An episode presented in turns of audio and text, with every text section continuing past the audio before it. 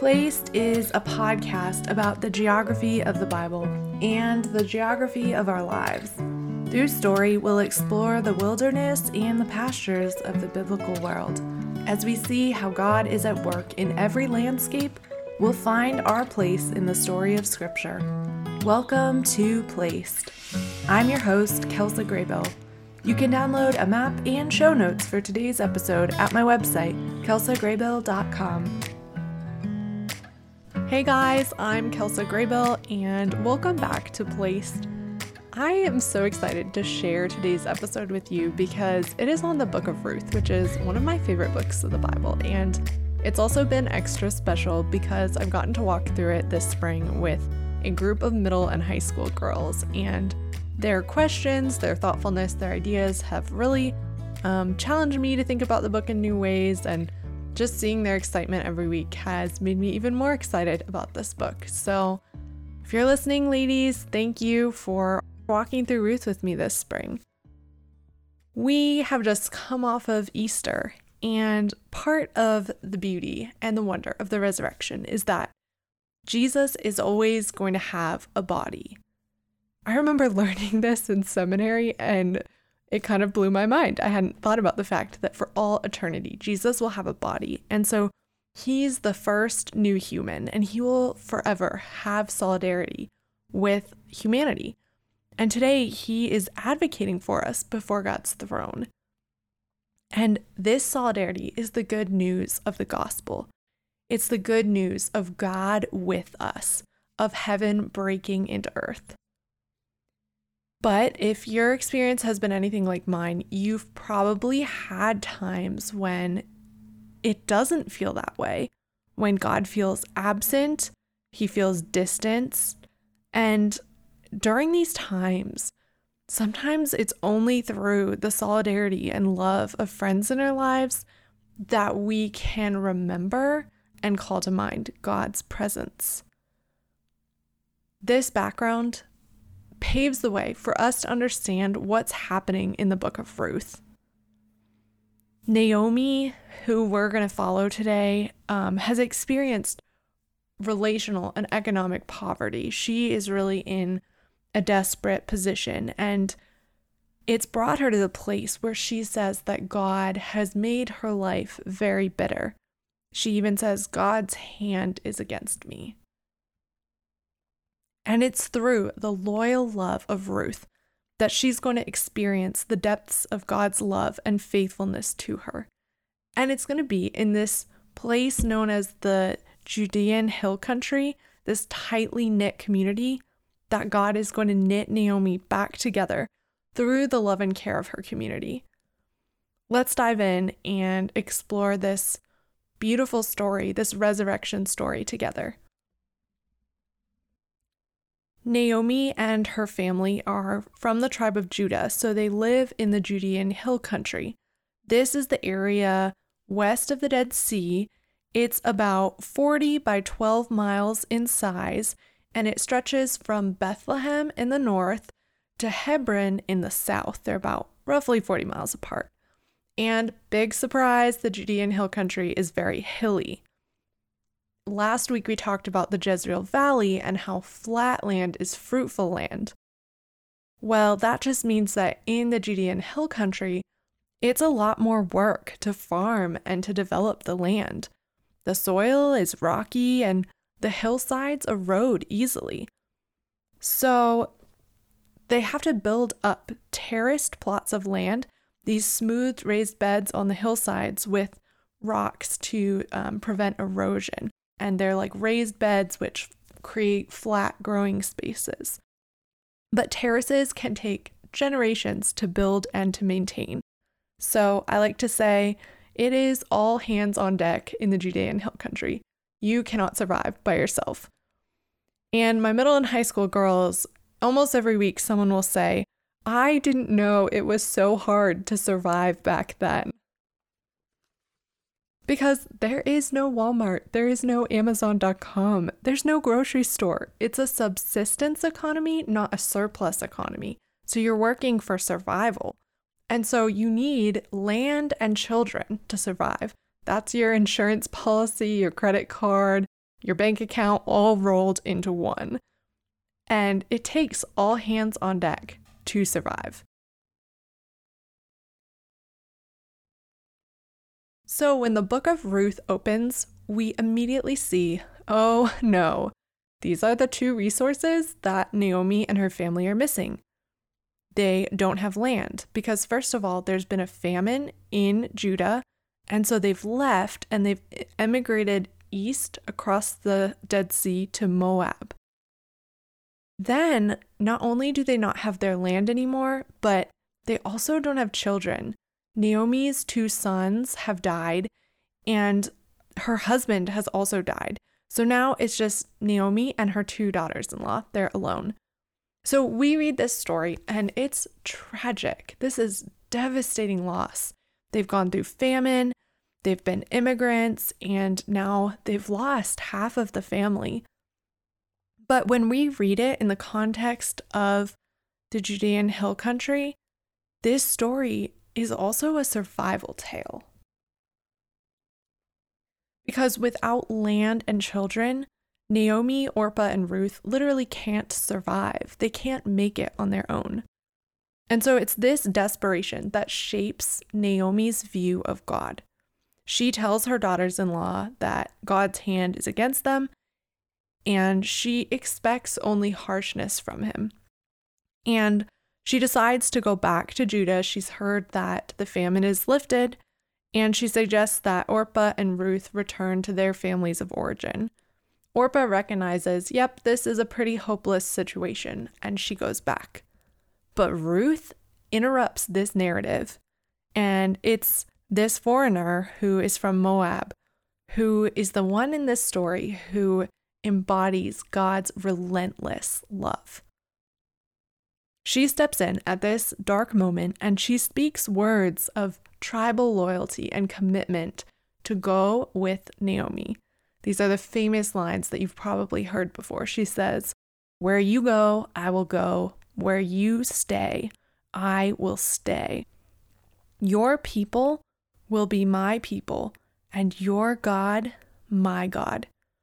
Where you die, I will die, and there I will be buried. May the Lord deal with me, be it ever so severely, if even death separates you and me." Ruth is actually changing her tribal affiliation from a Moabite to a Judahite, and she's standing in solidarity with Naomi when Naomi has nothing to offer her.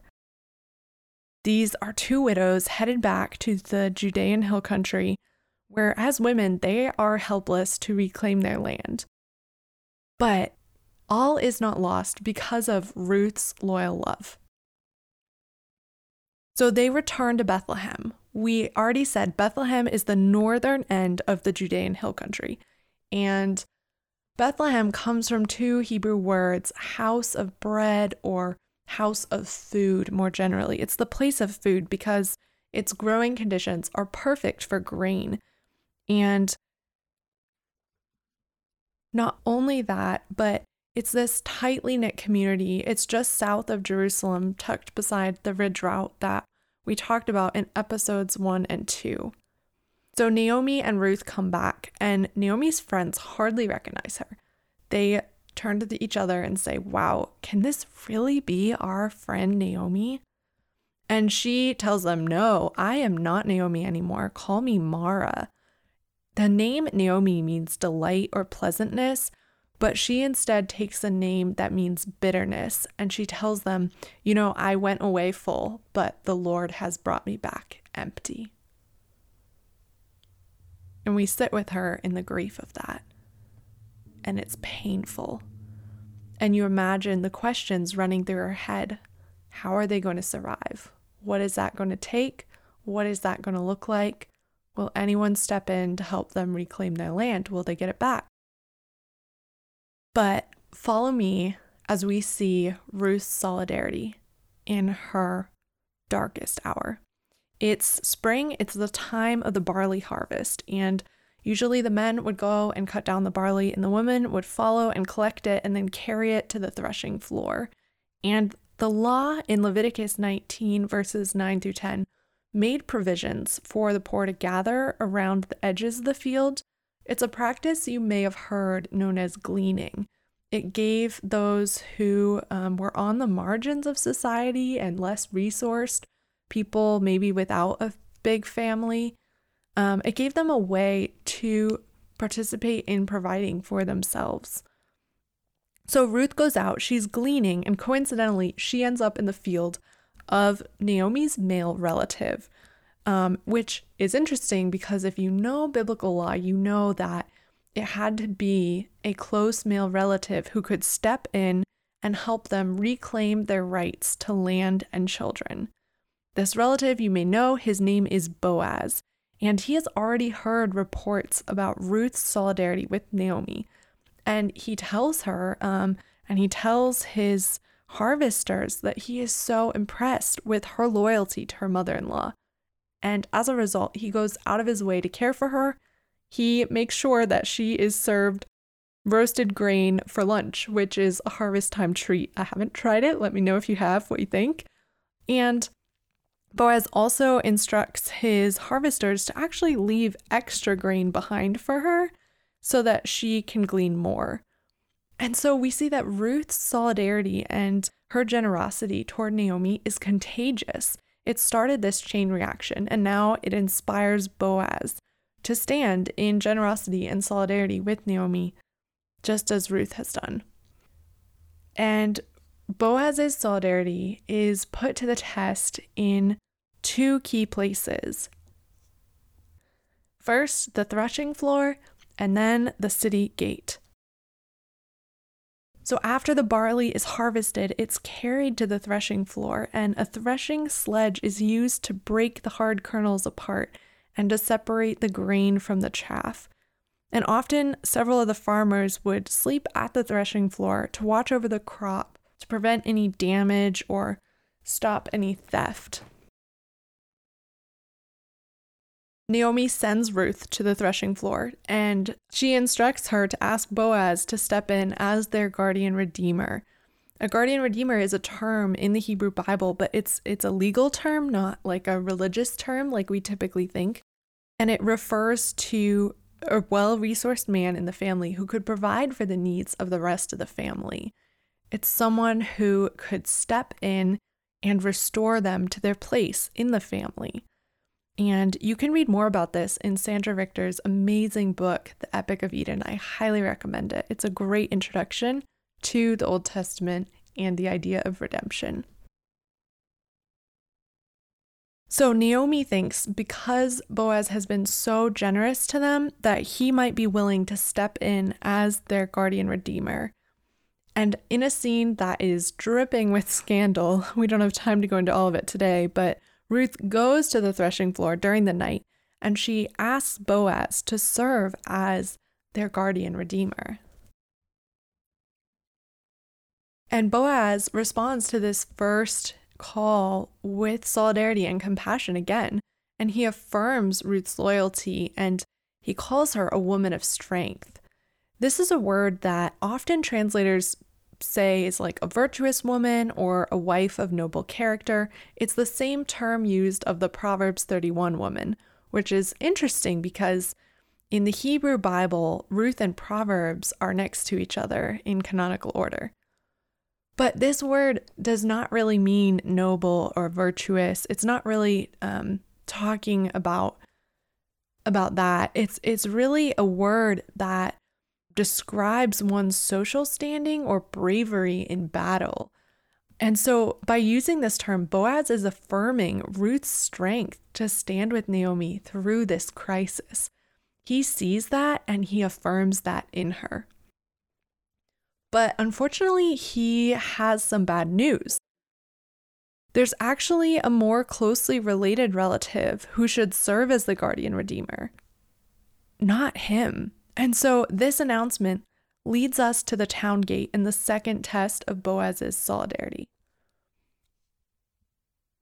When you hear town gate, don't think of like a metal wire fence, with you lift the latch and go in. Gate in the ancient world, this is probably stone. It has seats for the elders of the city to gather. The town gate is a place of commerce, of judgment, of decision-making, of religious ceremonies. In the ancient world, the gate is the gathering place.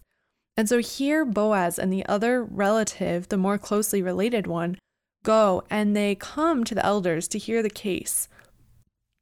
Now the other relative eventually refuses to act as the guardian redeemer because he wants to protect his own survival and his own estate. You can read about that in Ruth chapter 4, verse 6.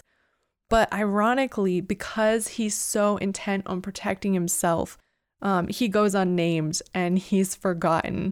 And the Bible calls him Mr. So-and-so. And he is an exact contrast to the solidarity and loyal love of Ruth and Boaz.